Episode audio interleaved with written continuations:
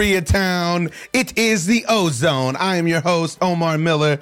And let me tell you something. I listened to the Atomic Dog about two days ago, and I just can't get it out of my head. I'm gonna just let it run for about a minute underneath what's going on because George is just too funky. I mean, there's an untied dog out on the streets.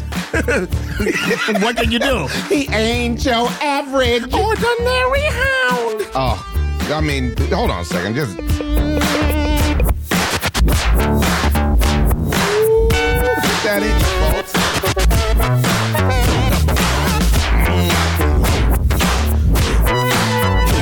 Man, that's ice cold. I don't even. I, we need to do a music podcast and bring on the great George. Right? By George, I think we've got it. I'm here with my brother from the same mother, Terry Miller. How you doing today, Icons? I'm pretty funky and fresh. Ooh, ooh, ooh, because of the atomic, funky. a dog. wow, what a week in sports. I mean, there's a lot of stuff happening. We've been out on the road getting some sun, drinking some vino, living the rich man's life, apparently. Yeah. It was nice to stand in for somebody else for a little bit. And uh, we got a lot to cover. We have a major announcement of retirement in uh, NASCAR. We have Aaron Hernandez. And we have a very interesting take from a caller who has a, a lot of insight and a lot of questions that seem like they just can't be answered. A lot of things have changed in the NBA. The Bucks are looking suspect. Rondo got hurt and the Bulls fell apart. The Grizzlies and the Hawks are showing heart, which is pretty surprising. We got to talk about the Anthony Joshua Klitschko fight coming up. Couple fighters uh, fought this weekend. Uh, Porter Berto, Gabe Rosado, I heard got cheated. NFL draft, Starling Marte. So I mean, it's just it's it's all happening. So let's just get it out. Sound like it's action packed. It is Action Jackson. And the thing that I want to start with is are you Negrodamus or is there a script that the Clippers have to have? I see you. uh, Are you levitating right now? Oh, my God. Somebody get Deepak Chopra in there. So look, it's uh it's like a script for the past few years, folks. The Clippers start off hot. They make us believers. I told you guys. Yeah, I mean, we can go back to the October and November episodes of the podcast, and the icons never bought in. I will give you a lot of credit for that because credit is due. And you thought they needed to blow up the team back then, And now everybody's that, saying the same thing. that that Doc Rivers has got to go, and so on and so forth. And now, I mean, I mean, I think our our listenership is growing on the ozone because everybody's echoing the sentiments of the icons you have to. and they fell apart. Blake Griffin has hurt his big toe, and I mean immediately they go in for an MRI, and he's pronounced to be out for the rest of the postseason. And I'm talking about before the MRI results came back, the, the articles were out about how he should be looking for a new home. Do you think that's fake news? I don't think that's fake news. real news. I think it's, it's what's was real, baby. It was real. and then uh and I my but here's the thing. In going to watch the Clippers play a few times this season, I've been blessed to be on the wood a couple times. I've watched the games from multiple vantage points. I've been in the suite, I've been on the wood, I've been at right at eye level, like the press box. I hate to say it, but it looks like when the ball gets to Blake Griffin, it kind of goes into a black hole kind of scenario. Now, Blake's numbers are insane. When you look at Blake's numbers, you know you're seeing a guy that puts up, I think, I don't know, 25 a night, 26 a night, probably gives you probably gives you a double double every night. But when you watch in the to- context of the game, when they win, the ball moves. Chris Paul moves the ball. Uh, Mbah a Moute moves the ball. Jamal Crawford moves the ball. DeAndre Jordan gets touches. And when they lose, the ball gets stagnant and the Clippers seem like they go brain dead. Now, my theory is that the Clippers could actually use this to play better without Blake and show because every single time, I wish I had the numbers on this. Every time that Blake has gotten hurt or that Chris has gotten hurt, DeAndre Jordan's numbers usually go through the roof. Sort of like that Golden State Warrior Kevin Durant situation, right? I don't know. I mean, Golden State just walked through Portland like they weren't even there. They just put up 45 and a quarter on Portland. So I don't, you know. Kevin Durant wasn't there either. what are you talking about? Kevin Durant played last night. Yeah, but I'm talking about through the series. He's not been there. But let's go He back to only- the he let, us go back to the Clippers. Yeah, we'll go let's back, go back but, to he, the Clippers. but he, he only missed one game. with the Uh, um, but with the Clippers, it's I mean every year it's the same thing. Now, do you no, same but, soup warmed over? No, but what, They- what's your take? but what's your take on this situation now with potentially to see because they came back and won that game. They were losing that game when Blake got hurt and Chris Paul did his thing, Right. and they came back and won. But those were a couple of miracle shots that he made and all that kind of stuff. What you need to do is to dismantle this squad and start from the pick a couple of players that you want to build around, whether it's Blake, Chris Paul, DeAndre Jordan, whoever it is, and build around that person with a scheme. Doc Rivers really doesn't he's been riding off of that championship that he that he won, but that's fine. But it really doesn't work. What he's put together out there doesn't work. Those guys aren't gelling. they are not Magellan, and I don't know what happens because on paper the Clippers have a crazy squad. They have one of the best squads yeah, in the league for sure on paper. But what I'm telling you is, is I believe tonight's match is the rubber match because it's two two. I believe who wins this game is going to win the series, and I actually think the Clippers are going to win this game at home tonight. And I think that they're going to get through this round. I really believe that, and and I think it's because DeAndre Jordan is going to be more part of the offense. I think that because DeAndre is going to get so much attention down low, JJ Redick's going to have a chance to shoot. Jamal Crawford's going to have a chance to get loose. And Luc Mbah a Moute, I think, is really, really underrated. He, he doesn't get the attention. I think it's because he has a hard name to pronounce. but uh, but uh, he's he's when you watch the games, he's an impact player, man. He always has been, but the thing of it is, he can never find a home where he literally starts all the time, and, Right. and you know, so he becomes a role player. But the thing of it is, it's more than that. I don't think that the Clippers are going to win tonight. You don't I- think they're gonna win I this series very- or tonight? No, I don't. I would be very surprised. So now they lose tonight. Say the Clippers lose tonight and they lose the series. They get out in the first round. You think it's a hundred percent chance they blow up the team? Everybody keeps talking about Ballmer's thinking about taking it back home, And you which know I what? don't. I don't know which I don't those- believe that. I don't know where those rumors are coming from Right. because he's got kids. They're enrolled in school and all. You know, I don't. I don't. you know, for a billionaire, that's not really a big deal. But I don't know. School's pretty serious. All right, the children are our future. We must teach them well and let them lead the way. And show them all the beauty they possess is that original? No, I didn't make that Oh, up. That oh, was not a freestyle. One love to Whitney Houston. But uh now I don't think he's going to leave either. I think there's a much better chance that they actually blow up the team. They almost lost DeAndre Jordan last year. I actually think they did the right thing to go like plead for him to come back. And they knew that this was a now or never scenario. But he wasn't gelling with Chris Paul at that point. well, what the rumor has always been is that Chris Paul and Blake don't get along. I think that it's the, the Bermuda Triangle that none of them really get along. Really? And it's sort of obvious with the way that they play because all of them have above average talent. And for you not to be able to win with that type of team, with blah, blah, blah, with that type of team, Rewind selector. Uh, uh, yeah. I don't think that they they don't buy into whatever it is that Doc is selling. And so now is, is it Doc? I don't know about that because uh, I you just said because, the diggity Doc. No, I didn't. I said I don't believe that they buy into what mm. he's selling. That's not me saying that it's Doc. Now, you have to have your players. This is the thing about professional sports. You're talking about guys, it's not like you can discipline them by making them run lines. Blake Griffin and Chris Paul are going to start every night, whether they get along, whether, you know, But, but see, you can discipline him because he's the one who's in charge of everything. So you could say for the better of the team, me myself, if I'm the coach, and say that I'm going to sit Blake, I'm going to sit Chris Paul. Yeah, but the guy's putting up. I mean, I understand it's a real conundrum. Yeah. The guy's putting up 28 and 10 or whatever it is. You can't put him on. It doesn't make sense. I'm just saying that in the flow of the game, obviously something has to change. They got to change something. Did Austin Rivers come back? Is my question. You know what? I don't know about that. Because he told me that he was coming back in game three or four uh, when I was sitting on the bench. And I don't know if he came back because he makes a big difference to the team as well. yeah, he carried the load when Chris Paul was down. Sure did. It, be, it was him and DeAndre Jordan. An admirable job. Very admirable job, damage job. But uh, I don't know, man. And now the only thing that I think would save anything is if somebody else got hurt. And the last couple of years, you know, last year you had both of them get hurt, Chris and Blake. And obviously nobody expected them to win once Chris and Blake got hurt. Right. This year Blake is hurt. I think they can still get into the next round and then figure out what to do then. Oh, I, I say the Clippers what are winning purpo- tonight. what purpose the does Clippers are going to win in a tight one tonight. This is that's my prediction. What purpose does it serve if they win anyway? The sacrificial lambs, dude. Well, in that case, why do you even play the first round? You know that the, I- I agree. Warriors- Yeah, you know it's a you're you're you're being unrealistic here. The league is trying to get their money and You know what? The the fans of the eight seeds do deserve uh, to get a couple playoff games so they can feel that atmosphere, which hopefully motivates the players to actually step their game up in f- future years. I felt bad for Portland because if their big man doesn't get hurt, that's a whole. They're having a whole different season. Yeah, you can tell that how, the impact that he has. Huge impact. I mean, and these other young kids that they have, like Harkless and them, they just need you know to grow a little bit. they need to grow up a little bit, you know. And once they get mature in the game, they'll be be an impact. It'll be an impact in the game. Right. So now tell me this: Who do you think has less help? Damian do you Lillard, think that Damian Lillard or Damian, Damian Lillard, Russell Westbrook, or Westbrook has less help? is by far Damian Lillard. He doesn't have any help.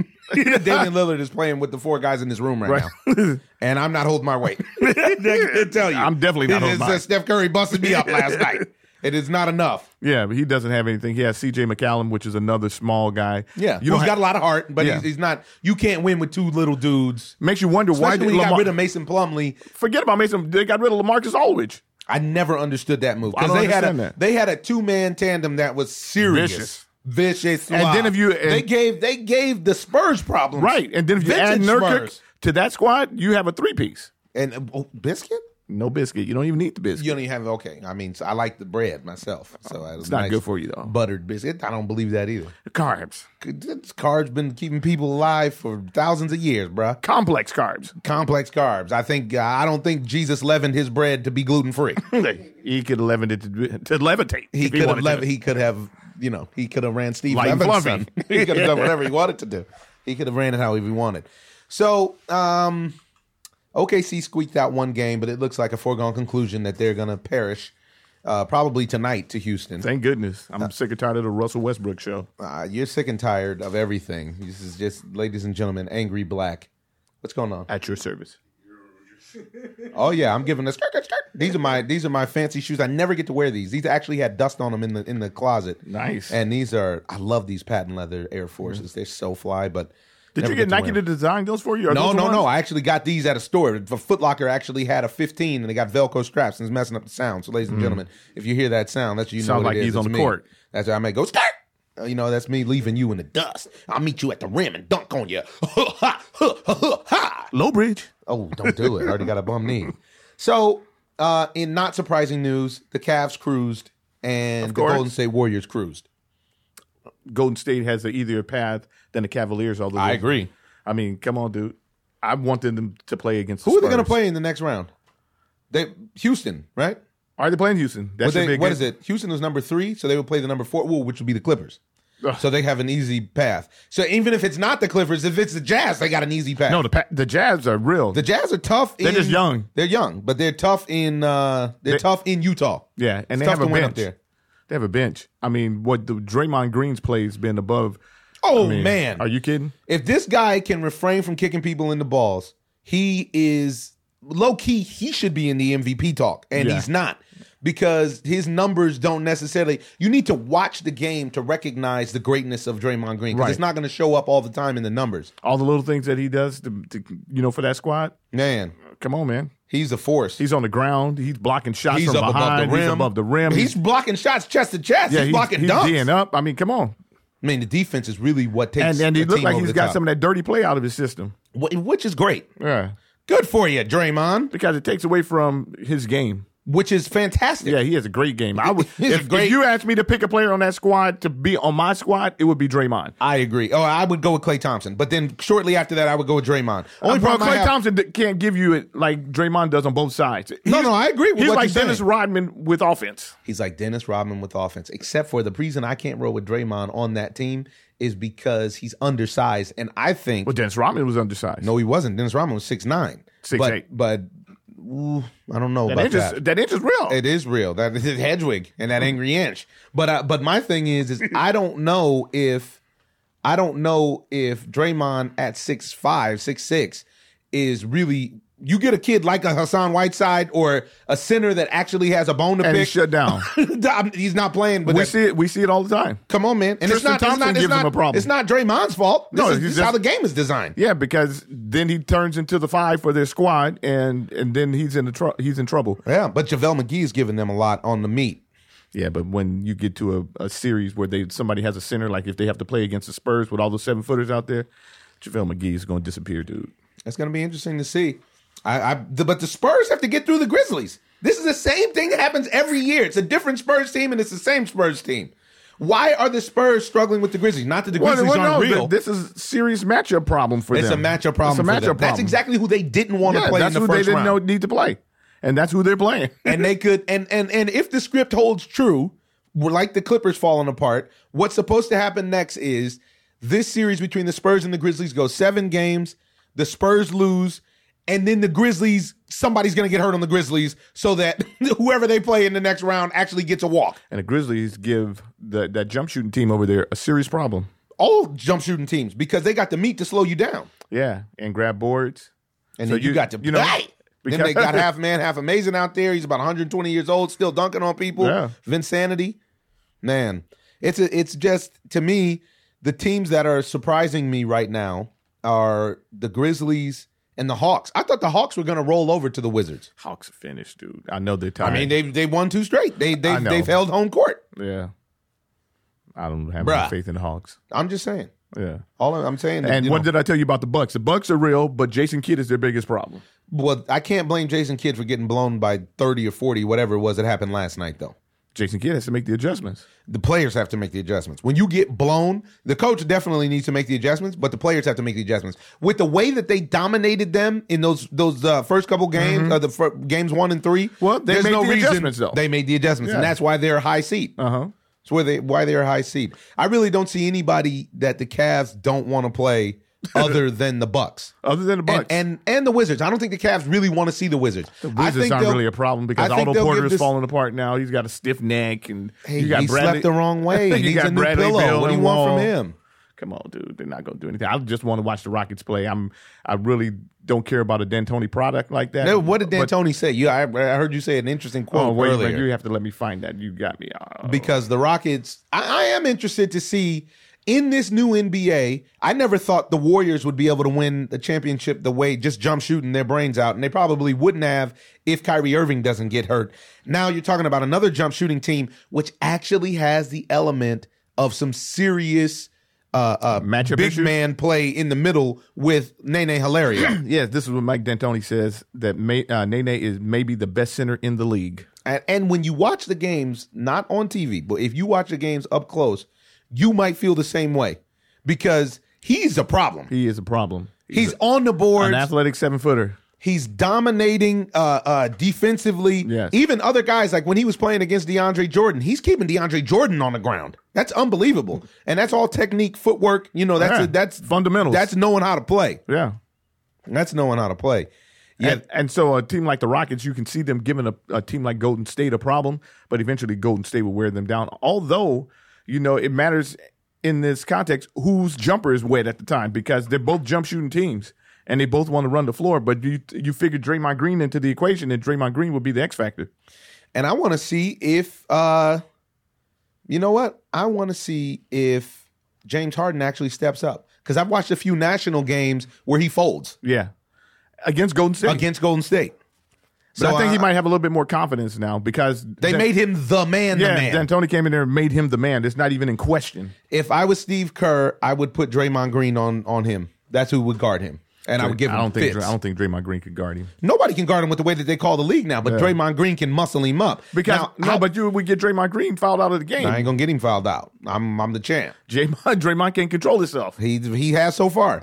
He's an untied dog. He's a, ah, I'm dog. He's out there walking the screen. Ain't your average Ordinary hound. Man, that man, don't even get me started. I might have to bust back into it. That atomic dog is vicious. Uh, Yeah, zoom, boom, boom, boom. Mm, mm. yeah. So, uh, yeah, that, I don't know. It's going to be interesting to see what happens in the next round. Let's say that much. And I think that the Rockets do best to get this series over with, so that they actually have some extra rest. You know, even though you play once a week in the NBA in the playoffs, so you should have plenty of rest. But um, interesting on that front.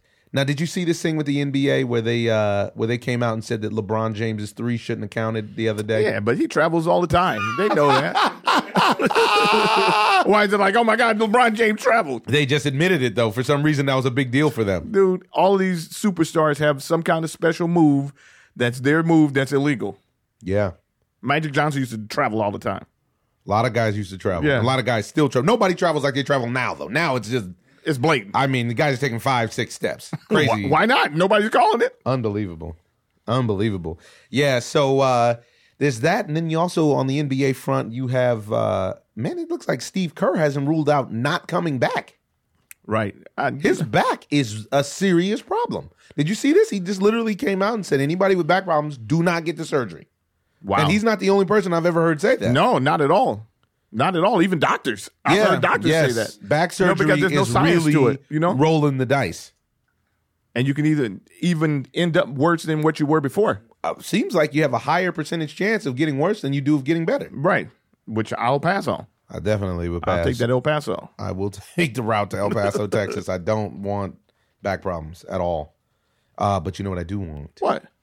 Is some new fresh clothes from the 5-4 Club. You must have took a peek at my shirt. or you must have took a peek at my olive jacket. Ooh. Went olive oil tasting this weekend, and it made me think of my 5-4 jacket. It was fantastic. Ladies and gentlemen, head over to 54club.com. Use promo code OMAR, and you will get money off of your first month, where you will get a professionally curated and stylized wardrobe sent to your doorstep every single day, ladies and gentlemen. Maybe not every day, but every month you'll get a box of clothes that's worth more than $150, and eventually you'll have a pretty fly wardrobe. 54club.com. Life meets style.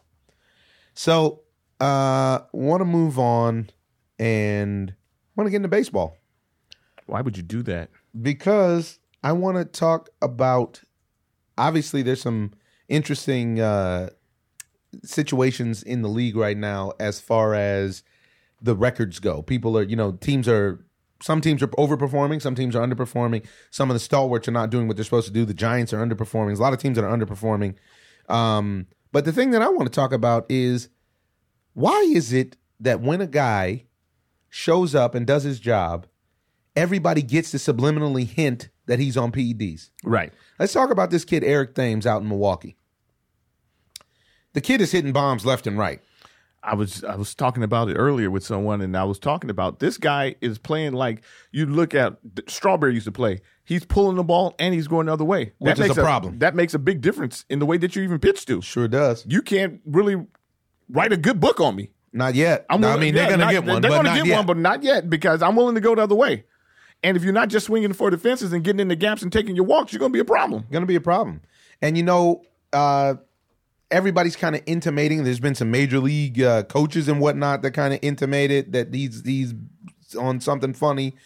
That's I really cool. like The- the. the it's not cool, no, man. He's innocent Cubs, until yeah. proven guilty, and I don't. I don't appreciate And just that. because you take a couple of bums deep on your squad that threw a couple of bad pitches, you can't say, "Oh man, this dude's on the juice." Exactly. No, throw your pitch. Yeah, hit, your, spot. Hit your spot. And and stop acting like the South Korean league does is some wild wild west where they don't test for juice and Right, so and on and so forth. league. How about this? The the KBO, the Korean Baseball Organization, is a legit league and they use International Olympic Committee drug testing, The real, the real drug test. meaning that he was tested regularly while he was over there. And he's already been tested here. So so Anthony Rizzo you know, kind of intimated how much he loved to play. To, he, he said out straight out how he much he loved to play with Starling Marte and pal around with him. And in this kind of situation, you don't know who's anybody could be juicing, Right. and uh, and he's right, but that doesn't mean that everybody's juicing. Right. And, And some, this is some guys are good. And some guys are just good. I have this this conversation with a friend of ours named Tony all the time, where he's on Juice Watch 2017. he swears 16, 17, 18. yeah. he swears everybody that hits a home run is on the juice. And like most people, he never talks about the pitchers. Right. He never talks about any other idea that the guy actually just might be hot. Baseball is a streaky game. Yes. This is why nobody hits 400. Is Yes. because eventually something happens. You eat a graham cracker in the morning and it throws your swing off. Something happens. Anything could happen. Anything A can happen. injury. And next thing you know, you go for a two for 33 streak and you're back down to reality just like everybody else. This is why the averages always average out in the game of baseball. It's why you can count on Buster Posey hitting in the low threes, I think Manny Machado's batting like a buck and some change right now. which it means that he's due which to means he's going to catch explode. fire. Exactly. Yeah. But you know what? Just just insinuating that a guy's on the juice just because he's being successful or productive doesn't mean that he's not. You know, doesn't mean that he's on the juice. This guy probably went to Korea, worked on his game, looked like his his physical, uh huh, his physical conditioning is at the next level right now, which is very very important. And he's coming back and he's stroking the ball. And I'm going to tell you what else he's doing.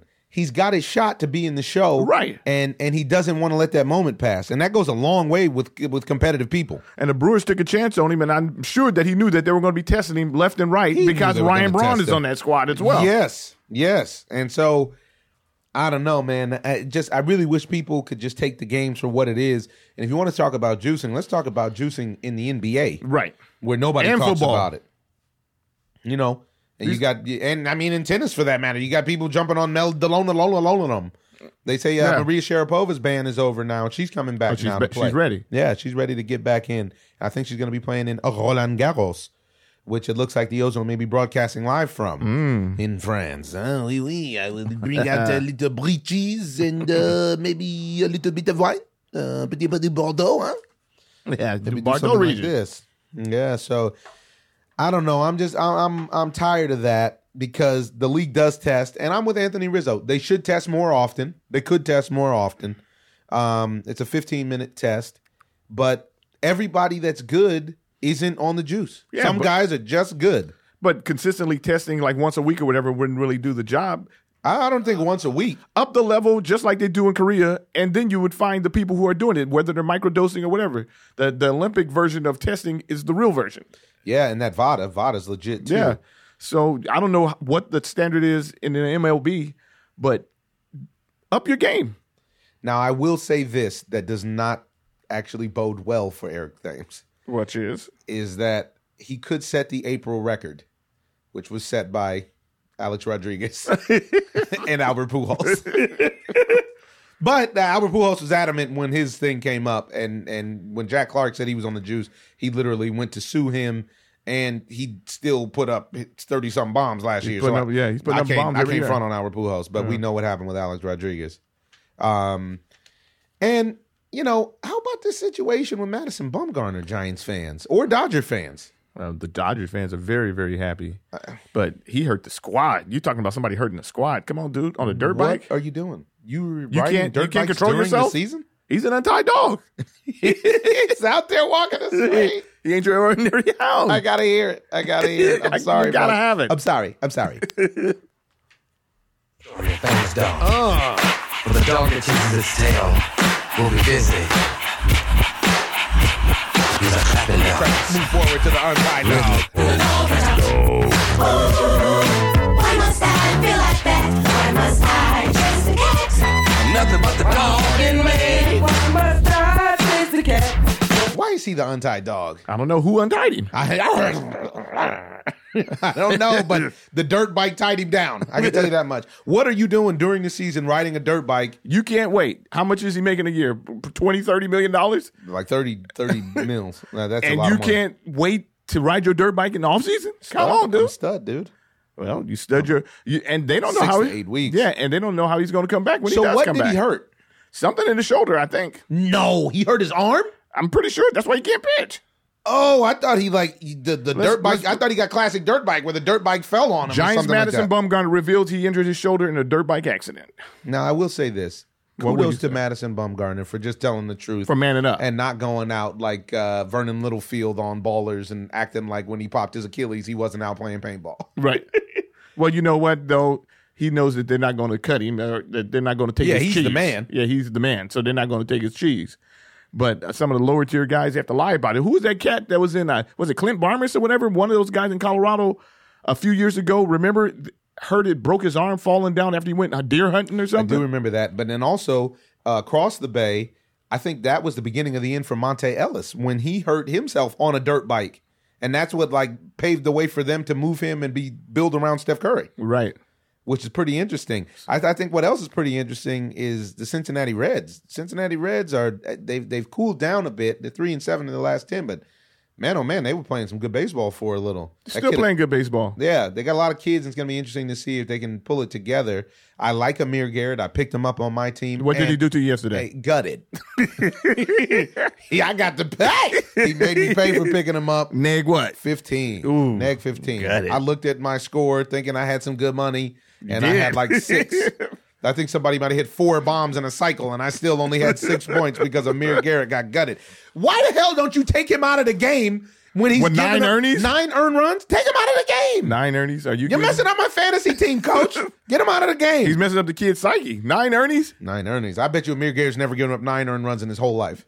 Not even little league.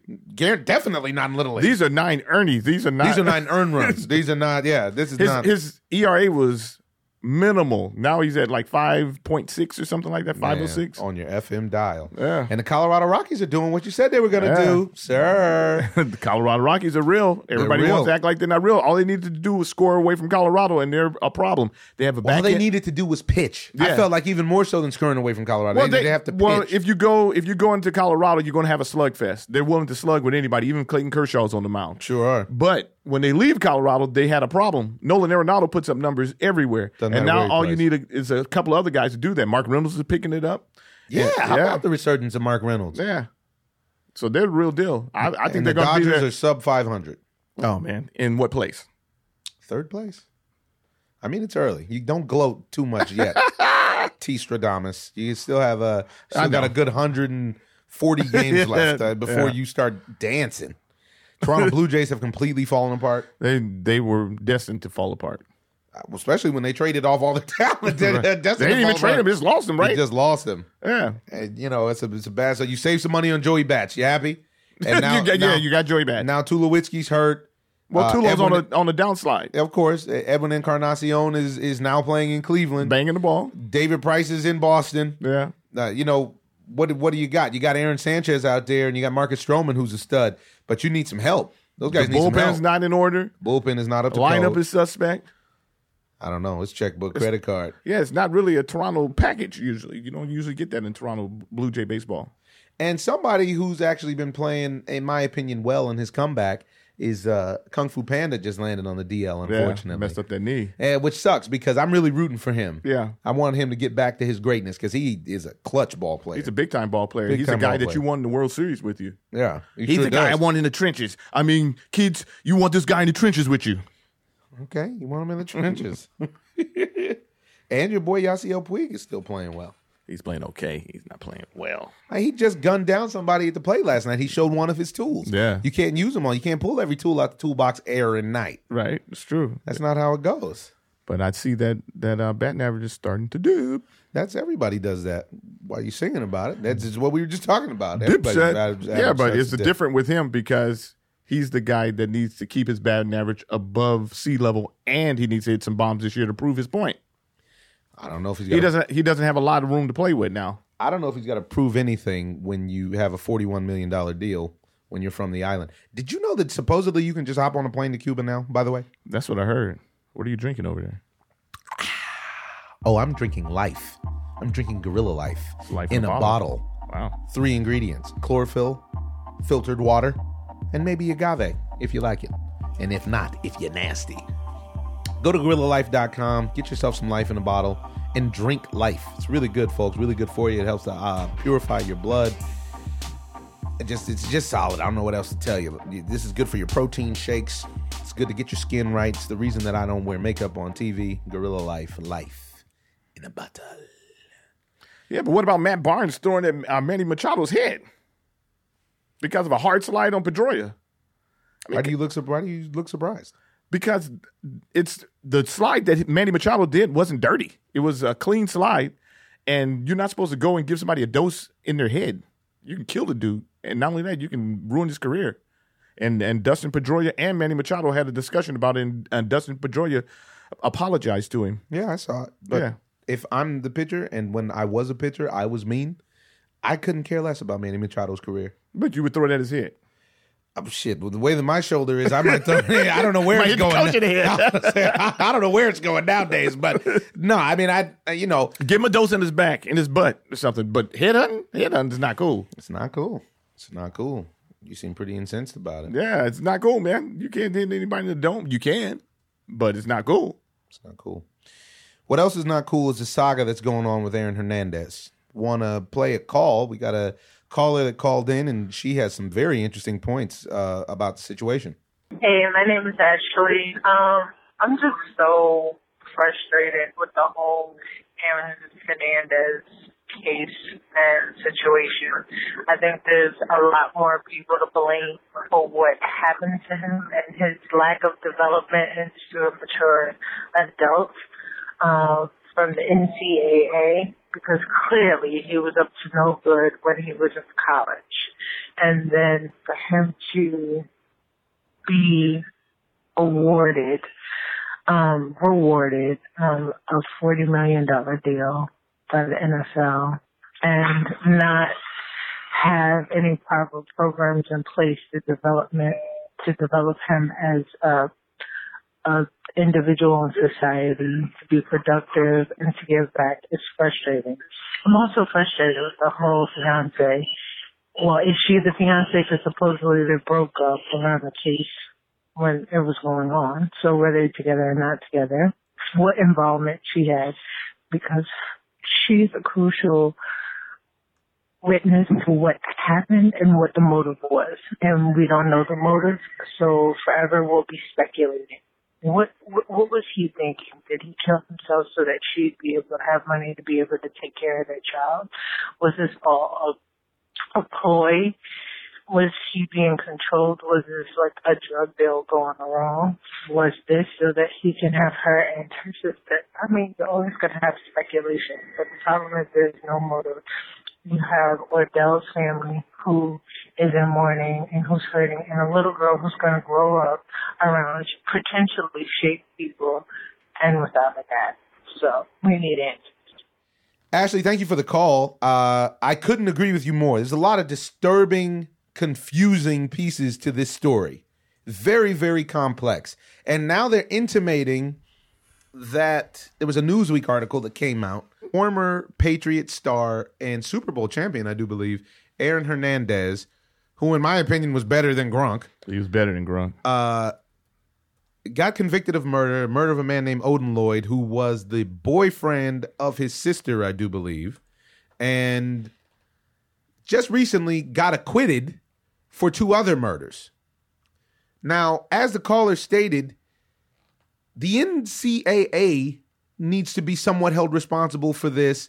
I mean, a guy gets in trouble in college. It's hard to say I can predict that he's an actual killer or serial killer or whatever.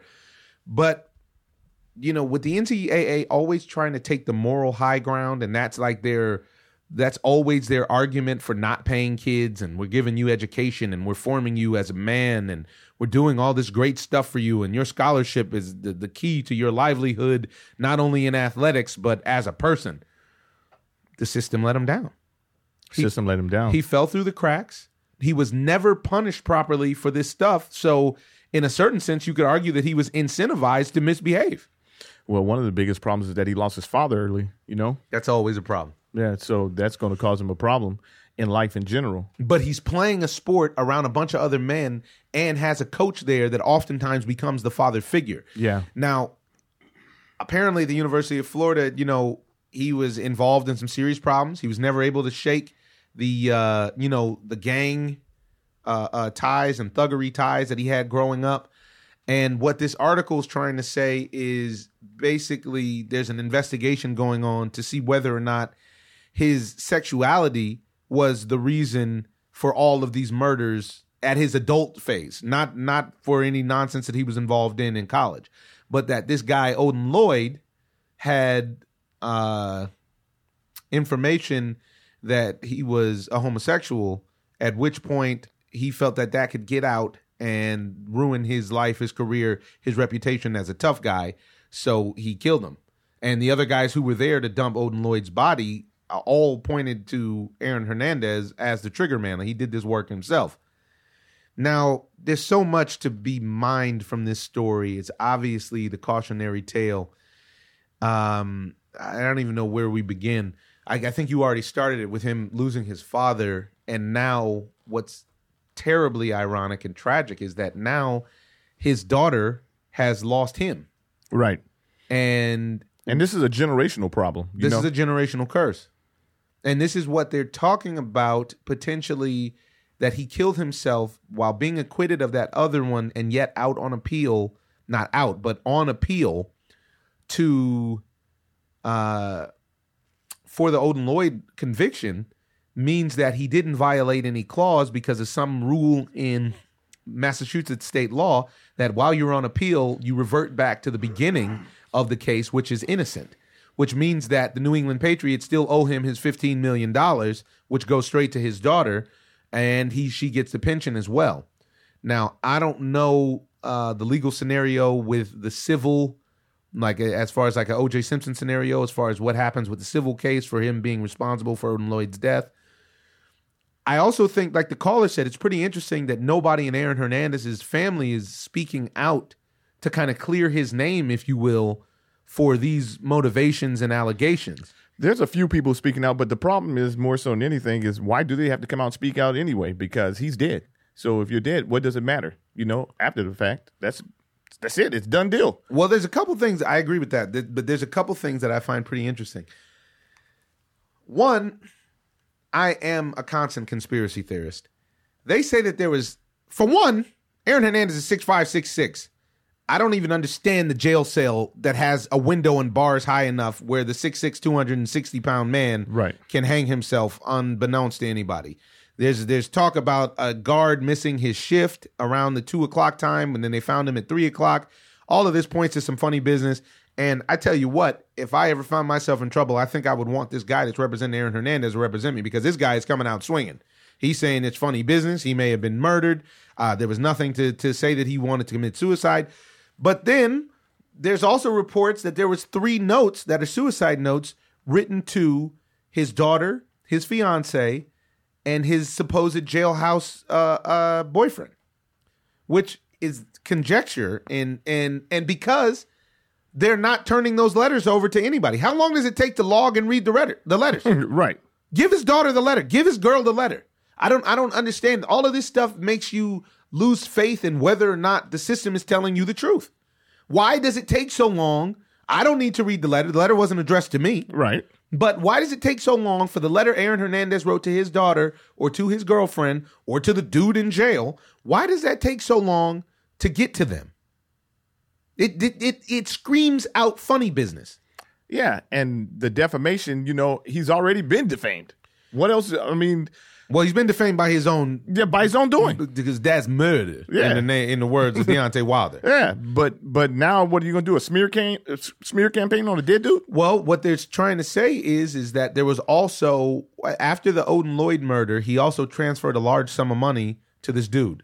He transferred to this dude uh, fifty thousand dollars. He transferred uh, some money to his fiance and some money to his daughter. So they're really trying to paint a picture here, and I'm always skeptical to believe the picture that's being painted. so what do um, you think? You know, I can't call it. I don't. I don't feel like all of the information is there, and I don't think we're ever going to know all the information, to be honest. But I think that the whole thing it can be taken as a lesson to all of the young men out there who are on a team. I remember playing baseball, and I was on a really good baseball team in high school that won state championships and yada yada. And I remember every day the coach used to say, "It is a privilege, not a right, to be on this team." And True story. He wasn't kidding. And we used to make fun of him about it, but when I actually got off the team, I realized that as well. And it's a it's a it's a real testament to everybody that's out there to recognize the scenario that you're in, especially if it's going well. You got to count your blessings because this life, man, they can go left really, really quickly. Because this speaks to the other debate.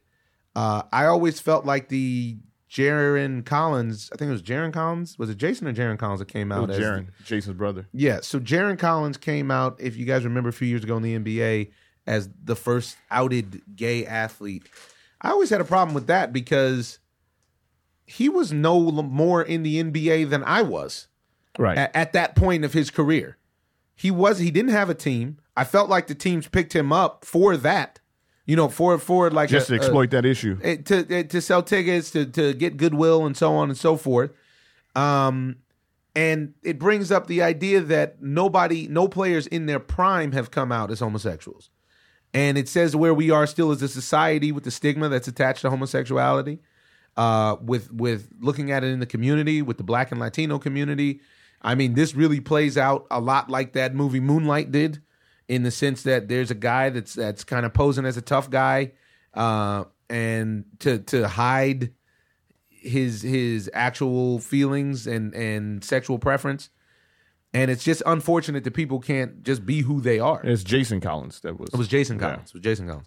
And it's unfortunate that people can't be who they are without this. Now I don't I have know. better take though. I to lay it on. I thought the caller's take was great. It was, but I'm talking about with this homosexual issue. Why is it any of my business who you have sex with? None in my. I, I have nothing to do with Aaron Hernandez and where he puts himself, Yes, unless he's putting bodies in the ground. Exactly. Which is Which what is- happened like to to be the Odin Lloyd, which was which is unfortunate. yeah. Yeah, and and it's it's just a it's a really I don't know, man. It's a it's a saga that if in 2012 you were watching, you were thinking you would never say to yourself, "Wow, this is going to play out like this." Really makes you think about life because you don't know what's going to happen. And you would never think that this guy would be a serial killer, pretty much. Yeah, You know, if a, if that's what he was. I mean, Yeah. that, what him being acquitted of that those last that's two true. murders, That's true. really does cast a shadow of doubt about him. The guys that were the witnesses to his murder of Odin Lloyd all had personal vendettas against him, and they stated as much. right. So it's always that catch 22 of do you believe the criminal on the justice stand? You know, like do you? It's a it's a tricky situation. So, but there was a there was something else that I thought in that article that was really really interesting that I haven't heard anybody talk about. They said that in his blood during the autopsy there was presence uh, of a synthetic marijuana Wow. that called K2 that supposedly some people can it sounds like that Sherm stick which being from Los Angeles people on the west coast I actually never really heard many people talk about Sherm outside of California much Yeah. but About being people getting wet. people getting wet is real and then you run around also known as the Butt naked. and you you literally guys are walking around running around butt naked. It's happened to some celebrities you know. It's happened to all kind of people, and it's just a joint that's dipped in that wet. Yeah. And next thing you know, you lose your mind. People have killed, eaten other people. You have Like, superhuman strength. You have superhuman strength. There's a, several things that go the wrong way on that stuff. Now, that's what it sounded like K2 was. I could be wrong. But they said basically it can be smuggled into the prison, written as a letter, and the paper that it's written on can be dipped. And, And then the guy gets the letter Chew it or and, it. and and he consumes it some way or the other. So realistically, he could have get out of your mind. Could have bugged it out. he could have just bugged it out. And and now all now all you have is is conjecture and speculation about all the other hmm. motives, and they can paint the picture as however they want to paint it. When the guy might have just been on some sort of narcotic uh, or or some sort of drug that literally had him out of his mind, trying to eat people. Uh, there's a rapper that I used to love named Big Lurch from the Bay Area. That's scary that, name. That uh, that's why he was uh, he's seven feet tall, a seven foot tall rapper, and his name was Big Lurch. And what was even more scary was over there in the CPT off of Florence. I think it was off of Florence. He was. He ended up eating his girlfriend. Ooh. Yes, he got wet, had the sherm, and Big he ended up cannibalizing his girlfriend. Uh, and and was awake for two or three days. Was found walking butt naked on Figueroa, and then they found his girlfriend ate up. And I do believe he had a nervous breakdown after the fact because he couldn't believe that he did that. He ate his girlfriend alive over a two or three day period. He, he killed her and he ate her. And this was all based on that synthetic marijuana slash embalming fluid slash you know uh, uh, PCP. That stuff is real, especially if you ever seen anybody on it. It is so real. But man, I don't want none. you don't want none. I don't want none from that person, and I don't want none of that wet. Keep mine dry. I, I, I just give me some granola. Sauvignon Blanc. I give me a dry Riesling, as we learned this weekend. I'll taste the dry Riesling. Oh, that's. Mm.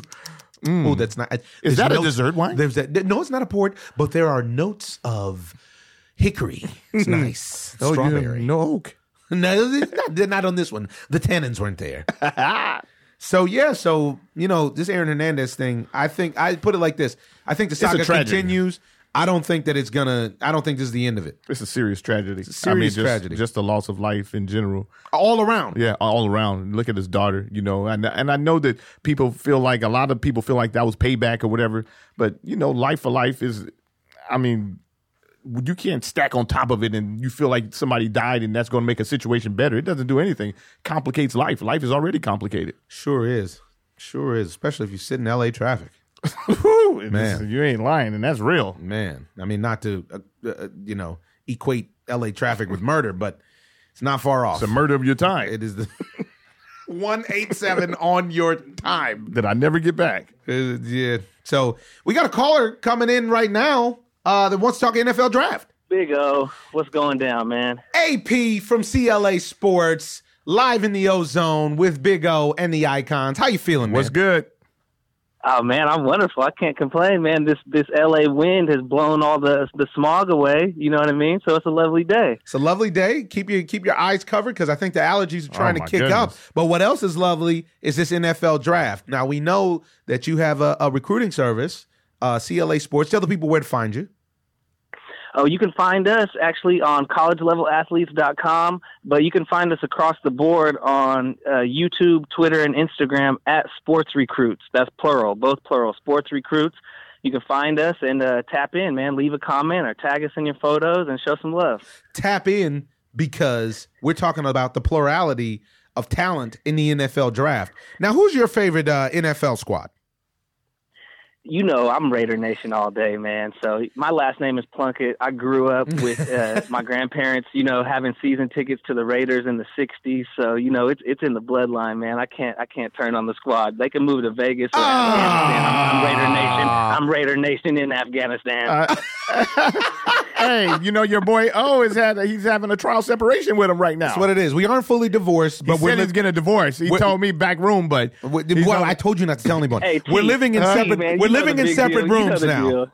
you, you, you'll be You back. the deal. They gonna reconcile, man. They gonna reconcile. I don't know. I don't know. I think I caught her running around. I don't know if I can take her back. I, as long as there's no video, long as I don't see it. I can dig it, man. You know, Al Davis is up there, you know, doing cartwheels and backflips and cussing everybody out. But hey, man, things happen. But now tell me this. So now with that, with the Raiders being your favorite team, who do you think the Raiders should have their eye on in this draft, and who do you think is uh, the the biggest first round sleeper? Whew, we, um, you know, I, I- you know, I always, always come back to it. Uh, but you know, I'll, I'll, I'll, I'll turn the turn the radar off on my boy Adori right now and and step it up with somebody else. I think, uh, I think Deshaun Watson is is a big sleeper. You know, they got Trubisky up front. They You know, do. pro- projecting him at number one. But I think on the biggest stage possible, uh, Watson has shown his worth, and he's a kid that we got to see for years. You know, at the Elite Eleven up in Oregon at the Nike camp, we do that every year, and he just looks like he's so polished, man. So I think people are sleeping on Deshaun Watson. and he won the big game in the last second. You know, he showed up. That, that's that's right. He showed up on the biggest stage possible. The issue that I can see is his potential health because he's given me a little bit of the Robert Griffin III with uh, with having multiple knee surgeries already. But I said that before the Alabama game, and he shut my mouth because he took some some hits in that game and got up like it was nothing. Right. And he also seems like he's learned how to dodge big hits. And you're going to need Right. that in the NFL. That's what Robert Griffin seemed like he wasn't able to figure out Right. early. That's a that's a very he- he- he interesting wasn't. take. And you know what? I'm going to throw somebody else out there, man. And and everybody's you know really really hard on this kid, and I I can't justify anybody's actions in life, you know, or or, or never do I condone what happened with Joe Mixon. But I think Joe Mixon is arguably the the most talented athlete and the and one of the best prospect, prospects in the whole draft. You know, watching him from a young age in high school, and then watching how explosive he was at Oklahoma. I think Joe Mixon is is gonna hopefully not hopefully I think Joe Mixon is going to turn it around. I'm going to predict that Joe Mixon won't have any more run-ins. Um, the kid did something insane, you know, something you know that's, that's that's Inexcusable. pretty un- un- unforgivable, inexcusable. Um, but he was 18 years old. You know, there's no buts in it. But I, I'm just hoping and praying that the kid can turn it around and be that first example of somebody who almost went off the path, but but made the ship right um, and did well for themselves, man. So I'm praying for that kid. Yeah, it's in the Colts. Uh, he's on the Colts draft board right now. Well, what's interesting is you just came in on the conversation, but we were just talking to Aaron Hernandez. And one of the things that I was saying is the NCAA does this thing where they always take the moral high ground in the argument saying, we are giving you a scholarship which will make you a more well rounded person as well as give you professional uh, uh, guidance and aspirations into the things that you can do outside of the athletic arena. What we were saying is the NCAA obviously let Aaron Hernandez down because he was involved in mischief in college and was never properly punished for it. So, to a certain extent, it, you could think that he was incentivized and then in turn was made to feel invincible. When you look at Right, a well, if you look at the NCAA, you can't even you don't get flagged for a dirty P test, for example, for marijuana until your third one. You know, Wow, wow. I didn't know you know that. what I mean? Certain teams, you, yeah, you don't get flagged until your third one. So that just goes to show you across the board the leeway, like you were saying, that they give the guys. So you can be Chief Keef twice, but the three strikes you're out. They're taking a baseball approach. But now and Yes, now sir. with that, I have to wonder is everybody taking this just like you're talking about as a wake up call? Because this thing with Aaron Hernandez is the most dire of the situations. It's the most, you know, this is unbelievable. You're talking about a guy who was at the top of athletics. This guy was catching touchdowns from Tom Brady and was real realistically was his number one target. And he went from running back, too. from from he was unstoppable. Yeah. And he was great blocking. He was great blocking tight end. And and he went from that to hanging himself alone in a jail cell with rumors swirling about about him being a homosexual and that was the cause for his epic downfall. This is a, a, a Shakespearean tragedy. You know, Right. this is It's, this is it's like Lawrence Phillips, for example. You know, and, and what happened with Hmm. I remember him. Lawrence like Phillips. Yeah. You know, guy after guy, and he ended up what? He ended up killing his cellmate, and then he killed himself as well. But you know, that that's the downfall of of anybody who's in the limelight. I feel like whether you're an actor, entertainer, or somebody who's used to being on stage and in front of everybody with all the eyes on you. If you're playing in front of a hundred thousand people every week, and then all of a sudden you got nobody, that's that's devastating to somebody who thrives off of that. Listen, this is part of my preparation for playing Charles Greane on Ballers was to speak to guys, and that was something that was a consistency that you heard, which was that there's a brotherhood in the locker room, and you come out, you're playing for hundred thousand people a week since for for since the four years of college. Millions on TV. Millions you know? on TV, but I'm talking about live, and there's nothing. Yes, any Right, performance, there's nothing like the live feedback from the audience. Oh, yeah. So you're talking 100%. about four years minimum. You know, the four years in college, and then however long you've been doing it in the show, Right. And then you step out and you're alone. It takes a toll, and different guys take it in different ways. Um, originally, I thought that the Aaron Hernandez thing had a lot to do with potentially CTE, Right. But the more I read, the less I think that that has anything to do with it. I think that he just was bugging it out potentially, and some things went the wrong way, and there was nothing. You know, I, I think that he well, just how I made feel some bad this decisions. plays out with regards to the NFL draft, stories like this, I think play out in teams are going to start doing more due diligence. Teams are going to start doing more background investigations. You know what I mean? If you have in today's social media world, you can have somebody like, um, for example, Pepsi put out an ad now, and you get the backlash, and they remove the ad. You know, and I think that kind of mentality, you know, it, it it dives into sports too because at the end of the day you're going to get called out by everybody on social media if you make a, a bad decision you know what i mean you're going to get called out no matter what even if you think it's a good decision you know what i mean there's a there's a group of people out there who are going to voice their opinion and twitter and in- instagram and all this stuff is so strong that it ends up you know forcing corporate companies to change their outlook on things and the NFL, you know, people call it the no fun league. You know, once you start, you know, giving the image of uh, the NFL a bad image and a bad rap, they're going to get rid of you. Yeah, it's a serious situation. I, I think, think- that it's about and and that intimates that it's about money, which is unfortunate, Right, but I don't think that and Rod- not about these guys being you know good or bad or right or wrong. right. I don't think that the NFL cares. Actually, I don't think Roger Goodell cares what people think because you know, No, they don't. yeah, they don't care. They don't care. They really they'll do a a surface background check on these guys, but they really don't care who you bring in the league as long as you can generate some capital for them for a little while, and then you're disposable. You're disposable income for these guys, and you just have to recognize that as an NFL player, you know, because what what kind of stuff do they do for them after the fact?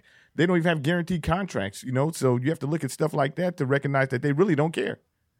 And Yeah. they're willing to they're willing to bench th- this star, the poster boy of the NFL, and then making that decision to bench Brady, I think reinforced the fact that, that that they make these decisions and they do it without anybody being able to question them. And I feel like they got a re- they got a lot of respect for acting in that manner. but it's it's a double edged sword. You know what I mean? Do you turn your back on people, or or, or do you Or do you give them the second support? chance? Right. Very tricky. So you're heading out to the draft, huh? Yeah, man, I'll be in Philly, and I, man, I can't even tell you how excited I am. It's like almost like Christmas. You know, I've watched it Mhm. every year. You know, since I can remember. You know, being able Oh, to wow. watch TV, and uh, it should be exciting, man. It should be exciting, and just being in that atmosphere and and just seeing people follow their dreams, man. And that's what we're all about with CLA Sports too. You know, we've watched a lot of these kids play since they were freshmen in high school, and to see them chase their dreams and stay true and stay on the path, it, it's amazing thing. Fantastic. All right, AP. Well, thanks for calling in. Appreciate your take on the draft. Uh, who do you have going number one? number one, I think there's no way uh, Myles Garrett doesn't go number one. You know, how do you pass on somebody like that? You know, is He's a new. You He's, know, he gives you a new he's version of beast mode, a defensive uh, beast mode. Hmm. exactly. He will not be a Jamarcus Russell. So you know, let's not even go down that road and have that conversation right now because it hurts my heart. AP, Peter Raiders fan. Thanks for calling in. Appreciate having you on the Ozone. All right, oh, all right, T man, All right, stay up, guys. wait. Appreciate you having me. All right. Big Poor- time poor- on the Ozone. I know, poor kid. He's all into the Raiders like that. It's just terrible. Man, you know what? I got a strange feeling that the Raiders might win a championship. and It's going to put me in a very awkward position while they're still in Oakland. Uh, had some fights this weekend that I didn't watch.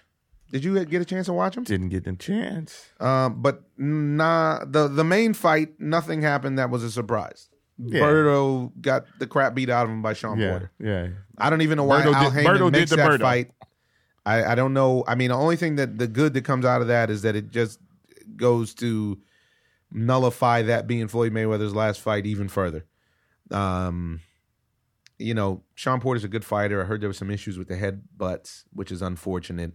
But headbutts, no headbutts, however you put it, Berto wasn't going to beat Porter. Berto, Berto's No. been through too many wars and battles. He was a really, really good fighter in his prime. He hasn't been a good fighter. What three, four years now? I don't know if it's been that long, but it's been a while. Uh-huh. He and he he just he he gave too much. He he received too much punishment, Right. and it is what it is. Um, but that you know that's part of the boxing game. For those of you who watched it, I hope uh, Showtime put on a good good card for you. Um, and the main thing that Showtime Porter was saying was is that this puts him in line for that rematch against Keith Thurman. Which I thought he won in the first place. And Keith Thurman jumped in the ring and said, "Let's get it on." He should. Yeah, well, Keith Thurman. That's one thing you'll never say Yeah, is that he, he- won't fight. He's- yeah, he's not running from people. he ain't running from nobody. He wants to fight everybody. Uh, and then the one that that was a bit of a surprise is the Gabe Rosado Murray fight. And I heard a lot. I saw a lot on Twitter. I was busy this weekend, but I heard a lot about people thinking Gabe Gabe Rosado won that fight. I want to cut to ES News clip with uh, Gabe Rosado live on a FaceTime and see what he had to say. I had him winning seven of five, and I was being very generous because I thought he wanted, he was hitting you in the balls because he wanted to be disqualified because he couldn't land a n- legitimate punch. Look at your face, first of all. I don't know if you can see. Well, you can't, but Saturday, bro. Look at my face. clean. And and what he said, and, and he's acting afterwards like he's a big shot. Man, it was a, a ridiculous scorecard, bro. Like, he hit me in my nuts four or five times, no point deduction. He held on the whole fight. You know what I'm saying? If the fight was close going into the championship rounds, I, I closed the championship round. You won. I had you winning four out of four in the last. Listen, I had him hurt. I had him hurt. I hurt him to the body. I hurt him up top. I'm saying he was holding on. I, I thought I thought I I thought I boxed him. You know what I mean? I boxed him in the early rounds, but my, my trainer asked me to apply pressure in the later rounds, which I did. I, I felt like I did what I wanted to do in the fight. But, you know, man, it, was just crazy, bro. I- you know, one scorecard 119, 109 was ridiculous. Well, my theory is, and I may be wrong, but the guys from Poland, maybe they told him if you want to come back to the UK, make sure our guy wins. I don't know. Maybe it's way off, but it looks. It's you won the fight. There's no way that you were minus 10, 11 points. No way. I don't care how, what fight you watched. Bro, What what kind of reactions do you get from fans, officials, TV personalities? I get a lot of a lot of the fans in the UK were showing me love, and a lot of them was like, "Look, I'm a Brit, but I'm being honest. You won that fight. You know, I'm getting that from a lot of fans. I'm getting I'm getting a lot of fans saying, "Look, I'm, I was going for Martin Murray. I'm a Martin Murray fan, but you know, you won. You know, um, And what can you do? I mean, there seems to be an epidemic now in sports with guys going below the belt. We're seeing a lot of this lately. And bad scoring. That's in boxing. Yeah. This is boxing. Once again, which makes me go back to the idea that every single person that's scoring the fight officially should have to show their card during the fight. I don't understand. It's the only sport that you play where you don't know what position you're in. If I'm golfing and and T is 7 under and I'm 14 over, I know I'm getting blown out. It's, it's all bad. Well, in boxing, it hurts a little bit too. It could be counterproductive as well because look at Meldrick Taylor when he fought Julio Cesar Chavez. His corner in that last round was telling him that he really needed to win that round. And he didn't really need to win that round. Yeah, but if he knew the score going into the last round, he would have known that. Yeah. That's my point. Okay. My point is is that I, I agree with what you think, which is the judges should have to do a press conference just like the, the fighters Right. and everybody does. Answer some questions. They should have to answer to Ellie and all of the reporters Right. and journalists. And, you know, I mean, we're opinion guys. We're not journalists, but they should have to answer to us. They need to answer to somebody. you got to answer. You, come on, you untied dog. And so, so I don't understand why it's okay in boxing to not know the score. And 119 to 109, from what I understand. Is this the only sport that you don't actually know the score? Think about that. That's what I just told you. That, that's what I was trying to tell you last time when we Wow. talked when we talked to Anthony Dirrell. It's the only sport where you don't know the score. Name me a sport where you don't know the score while the game is going on. There's no there's no game. There's no sport. And that's a key element so that you need to know what it is that you need to do. 119 109, that's saying that he got shut out. yeah. And I mean, you can look at my man, and that's what he was just saying. He said, "Yo, I just fought twelve rounds Saturday. Look at my face, b. I'm good." And now go show, go too, show right? Martin. Red. That's my man. This dude's a good Christian brother, man. He goes Uh-huh. to, to Mosaic. I Mm-hmm. love this dude. I love Gabe. And they cheated him. And this is what's dirty about boxing. Yeah. Because it's not about that. No, and that's not right. And then on top of that, they don't have a union. All of you big money boxers is listening out there, man. Put together a union. Yeah. Get something together so that it's not just promoters and gangsters and whatnot that run the game And fleece the fighters. and fleece you guys. And then when you run out of money, now you just you you you're, you're You have brain damage. You got brain damage, and you've you've maximized. You've already exhausted your earning potential. This is a serious problem for you. What are you gonna do? Now you become a, a, a, a, a basically a mascot. Right. You have to go around hoping you're hanging out Somebody in gyms, you a bone. hoping somebody throws you a bone. You're gonna fight some more fights just because you're gonna be I have to trade on your name, and at that point you're gonna be too old. Some young kid's gonna come in and clean your clock, which furthers the damage from the, Knock the, the the ropes. CTE. Knock you through the ropes, hit your head on the floor, all kind of coaches type madness. Come on, man. Come on, boxers, get it together. I love the sport. It's been a serious decline for the past decade. And there's some great fights to be made right now. That's this is the part about it. You can't get these guys to fight, to, I don't know, to save your life, man. These guys. That's not them, though. It's Yeah, just you talk to these fighters. Yeah, it's not them. The fight The Anthony. Dirrell will fight anybody in his weight He sure class or close to his weight class. He sure will. And so will his brother. Yeah. And so will a lot of the fighters. The fighters aren't the problem. And give you a good It's- fight. It's yeah, it's the politics that go in behind it. I remember when I did that movie, it was called uh, Undefeated. I think it was called Undefeated. When we when we did the movie, um, damn, I can't even remember what the name of the movie was. It was But Undefeated? It was, but I'm talking about what what, what it was before. Uh, Oh. It was called uh, Infamous with John Leguizamo on HBO. Uh, and I learned that the boxer usually walks away with 20% of whatever that purse is after the taxes, after his managers, after his cornermen, after after the man at the concession stand, after everybody gets his hands in the pocket of the boxer, and the boxer ends up with less than 20% of the actual dollar amount for the most part. You have a handful of guys like the Lennox Lewises of the world who actually ran their own promotion companies and whatnot, uh-huh. who did well and were able to walk away with their minds about them. But then you have a, a lot of guys like I mean, a tragic story is is the champ Big Daddy's Riddick Bowe Yeah.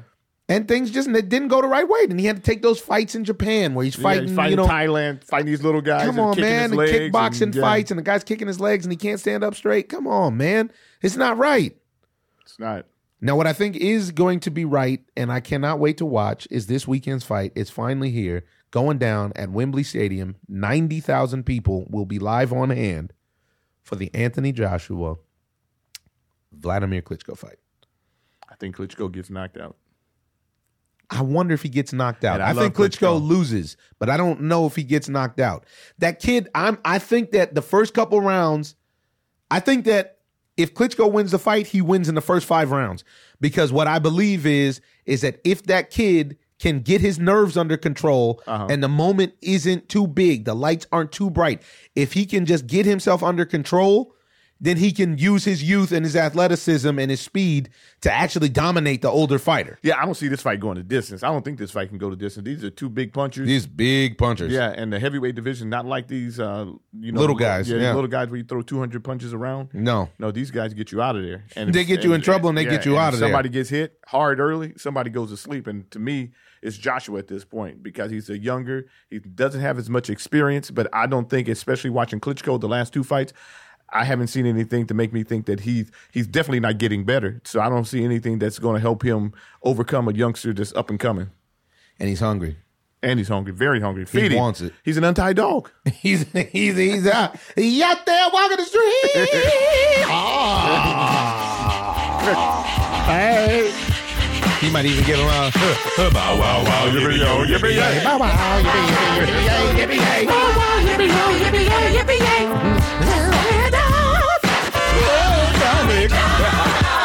He's an untied dog, Yes. you know, and so it's Now, now, now, who's the money on? the money is on Anthony Joshua, Hmm. which is why, truthfully, it makes you kind of want to bet on on the old man to Yeah, to Father Time. Now, here's the thing: the power never goes anywhere, and I have not seen Anthony Joshua get hit. This is this is this is why I'm really anxious to watch this fight. You know I what- know that Klitschko doesn't do well with getting hit. Right. He's not That's used to getting hit. He doesn't do well with Doesn't getting do hit. well with getting hit. But what he does do well brother with does. is that one two. Yeah. The Klitschko brothers got a one two for that ass. Yeah, but the thing of it is, man, that dude's been living too good, man. He's been been he's been at the good. vineyard. He's having all kind of age prime rib. He's doing all Ooh, kinds of. Come on, man. day 60 age. Come on, sixty five. 65 day age prime rib for the champ. Yeah, come on, man. That so now you want him to go out there and take a take a, an atomic bomb to the chin? He's not interested. I'm good. Let me just get out of here and get back to the vineyard. And you know, Yeah. Yeah, yeah, yeah, yeah. I can't see him. I can't. Stranger things have happened, but I don't see him getting by this kid. How old is Klitschko now? I think it's 40 or 42. Yeah, come be on, man. 42. Come on, man. I don't see it.